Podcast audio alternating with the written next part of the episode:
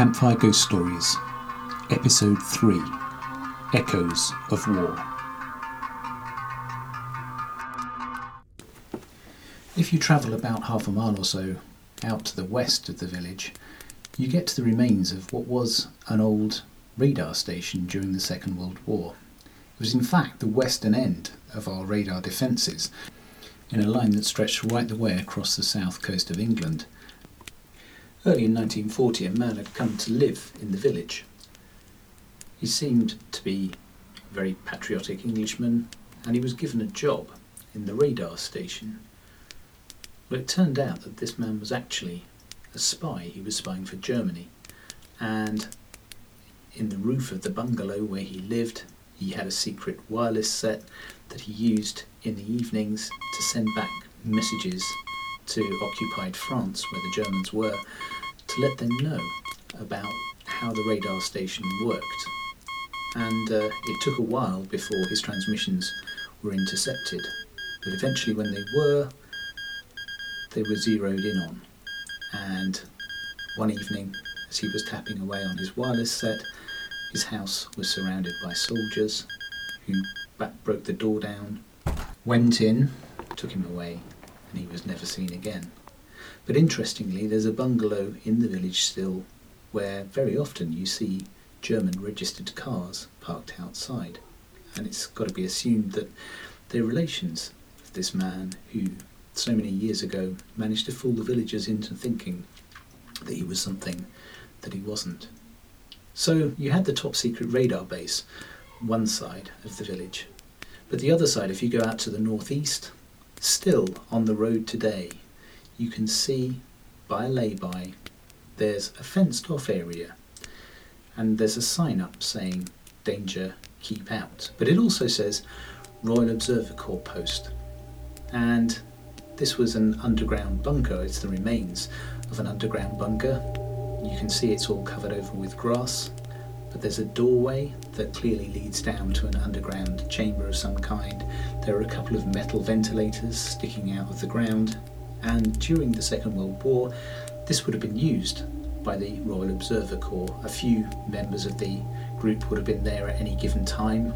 You have to imagine probably that the, the bunker was surrounded by sandbags, and there would have been people out above ground watching and listening for any incoming enemy aircraft because whilst the radar was really useful for spotting things in advance, what the Observer Corps could add was detail about the types of aircraft that were coming over, the numbers that were involved, likely targets because they'd check the bearings of the aircraft and work out from that where they thought they might be flying.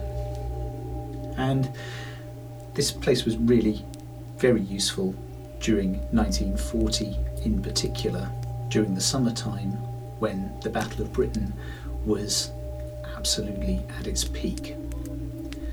British had been defeated in France, the Germans across the Channel were getting ready to invade England. And what they wanted to do first was to defeat the Royal Air Force completely so that they would have air superiority and could invade England with the safety of an air screen above them, knowing that they weren't going to be attacked all the time by British fighter planes and bomber planes. So, the Luftwaffe, the German Air Force's original tactics, were to try and bomb the Royal Air Force out of existence. They targeted the airfields, they dropped lots of bombs there, but the RAF kept on coming back. And so, in the end, tactics changed and the Germans started to bomb not necessarily air bases, but instead cities. They were targeting civilians. And London suffered a great deal at this time in a period known as the Blitz.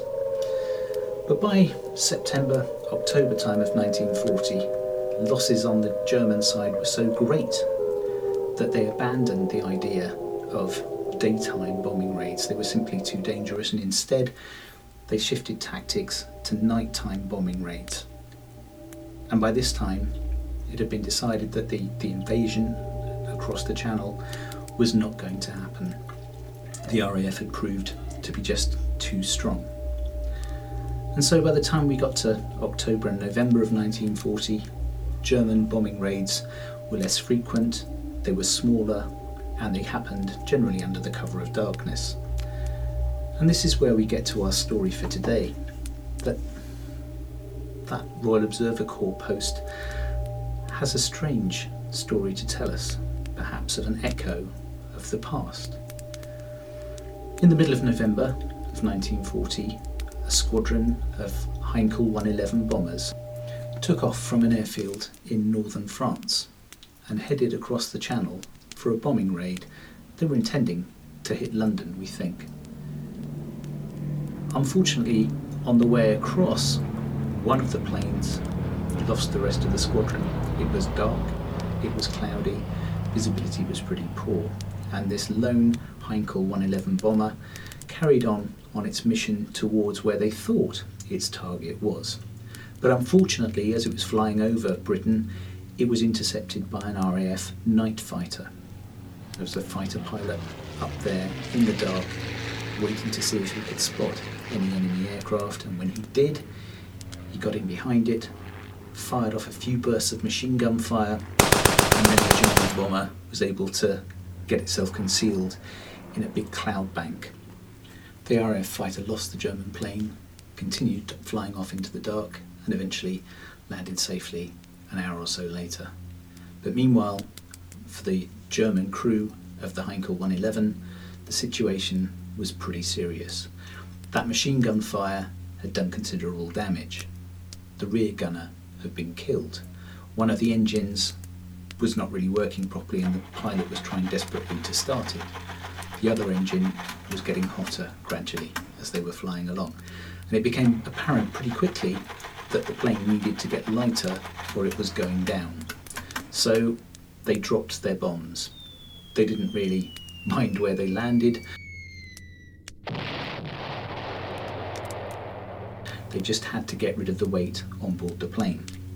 And meanwhile, the navigator was plotting a course to get them back to France, and they turned back towards the French coast. Unfortunately, though, it became clear that they weren't going to make it. The plane was still losing height. One of the engines really just wasn't working at all, and the other one was starting to show a warning light. And so the pilot instead turned at the navigator's direction towards an RAF base that was nearby. It was on the map. They could see there was a landing strip there, and they hoped that maybe they could nurse the plane down there and make some kind of a landing. It would mean they'd end up serving the rest of the war as prisoners of war, but at least they might stand a chance of survival. If they carried on flying across the channel, they'd end up in the water for sure, and that could be disaster for everyone on board. And so it was that the Heinkel 111 bomber, quite badly damaged, flew over the coast just near the village. And the people in the Royal Observer Corps post heard it as it flew over the top of them pretty much and went towards the north, heading for the RAF base. It was over the other side of a ridge of hills, the other side of the valley. They heard the engine noise of this struggling aircraft gradually fading out into the distance. And then, as it went over the top of the hills, the engine noise faded completely for a while before turning into a, a scream of engines completely out of control. And then, after a few more moments, there was a dull thud.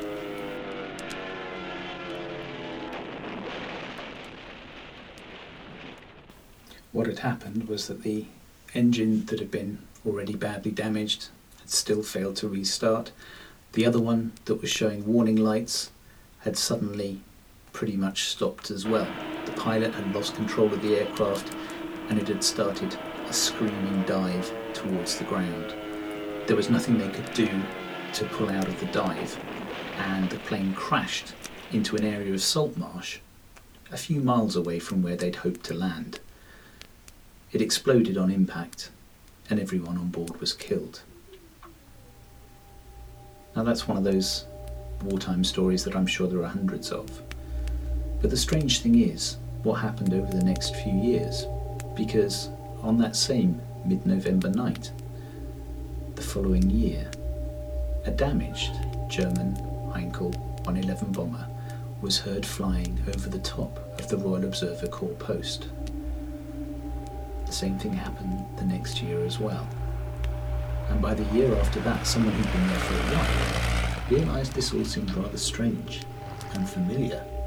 And they looked back through the logbook of the Royal Observer Corps post and they saw that sure enough, that same plane had been heard on that same mid November night every year since it had crashed in 1940. And even today, if you go to the village and you're near the Royal Observer Corps post at around midnight on that night in the middle of November, you'll see cars parked in the lay-by and along the road. Although it's freezing cold, the windows will be wound down and people will be there listening out for the echoes, the sounds of that German bomber. Who knows why this happens? Maybe it's when something really dramatic or traumatic happens. It leaves some kind of an imprint on the world that just keeps replaying time after time after time as a reminder. Is it magnetic fields? Are they echoes of the past? Or is it something else completely?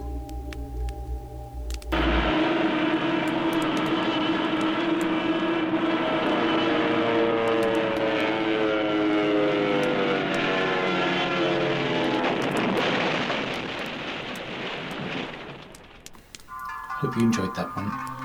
Come back and see us again soon. Campfire Ghost Stories by Peter Littlewood.